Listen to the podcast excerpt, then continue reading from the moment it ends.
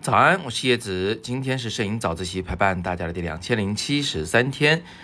这段时间我开车去了深圳，开车去了广州，然后呢又回到了湖南，昨天凌晨终于抵达了湖南株洲，现在终于有时间继续坐下来陪大家做早自习了。那么这段时间在广州、深圳，当然也拍了不少的照片，都是教学用的一些样片。那今天干脆我们就摘出一点来讲讲这个背后的一些小技巧吧，好不好？来看看这些照片啊，都是由小米的手机拍的啊，其实跟手机的型号没关系啊，我们重点关注的还是一个关于构图的事情。首先我们还是要明确一下，所谓构图呢，就是去安排画面中的每一件东西它所在的位置、它的大小，还有东西之间它们的位置关系。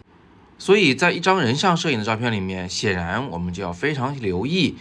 背景中有什么，背景中的那些东西跟人之间是什么关系。我们会常常遇到一种问题啊，就是你拍的这个人，他背后呢有一些线条从他的头上滑了过去。比如说你看第一张那个背后的树的树干就从头上滑了过去，不止啊，还有一个地平线，就是远处那一排小树木它们形成了一条绿色的线条，也从这个人物的头上啊横着穿了过去。这个线条穿头为什么我们觉得不好呢？原因很简单，因为线条本身就是很醒目的东西，这些醒目的东西就在我们的脸旁边，它就抢夺了我们对这个人的面部的表情啊、长相的注意力。换句话说，就是有东西抢镜了，而且是十分抢镜，就在我脸旁边抢镜，你能忍吗？所以我们一旦见到有地平线穿头，有什么电线穿头，有树干穿头，我们第一反应就是改变拍摄角度。那这个时候我先让包子跑到了树的旁边啊，不是站在树前，站在树的一边，这样它就跟树并排了，它俩就不会有一个直接谁前谁后啊，谁穿过谁的这个关系了。然后第二步呢，我蹲低来拍摄，蹲低的这个动作啊，可以使得这个人物呢长高一点点，长高了以后地平线也就不会从他的头部穿过去了。你可以看到后边那一排小树绿色的是从他的腰部穿过去的，不是脸部穿过去的。那个远山的线条也要注意一下，那个山顶的线条呢现在也从他肩膀部位穿过去的，不是从脸部穿过去的。这张照片已经完美了啊？我想不是，表情动作都很好啊，阳光也很灿烂，但问题就是你看他的脸旁边是他的手，手的动作还挺重要的，正在跟你打招呼呢，结果呢那个山体的线条穿过了手，是不是就让你那个五个手指变得不那么明显了呀？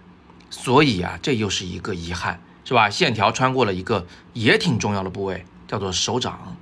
我要补充一下，手掌不是什么时候都重要，但在这个动作里，在这个打招呼的姿态里面，它是十分重要的，所以也不应该这么做。相比之下，第三张照片因为它没有那个打招呼的姿势，所以这同样的构图呢是成立的啊，并没有大的问题。最后我们还可以鸡蛋里挑个骨头，把底部的那一些草地干脆再少拍一点，因为无所谓，跟它没关系了。这个画面就是讲人和树的故事，只有一个主角一个配角，画面就好看起来了。所以通过今天的这个体验，我相信大家都会发现一件事儿，就是构图这种事儿吧，它有时候是一个很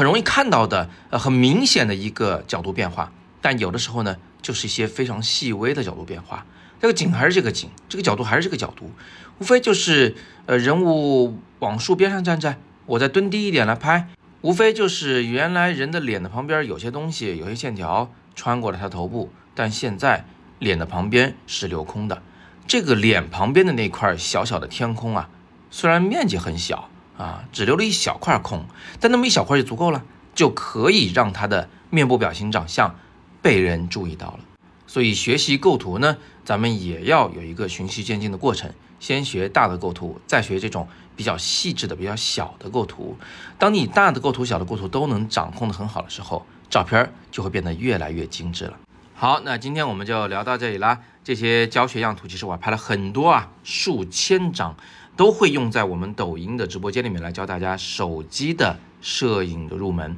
那么各位同学，你们也可以戳一下今天的阅读原文，去了解一下我的手机入门课的详情。但是千万别忘了，在抖音的直播间里面，我的这个课呢可能会有非常大的优惠力度，所以各位同学也别忘了中午11点来我的在抖音的直播间，就叫做叶子玩摄影，子是木字旁辛苦的辛。在每次直播快结束的时候，我会给大家上这个课程的优惠，你可以在那里直接下单。那么今天是摄影早自习陪伴大家的第2073天，我是叶子，每天早上6点半，微信公众号摄影早自习，不见不散。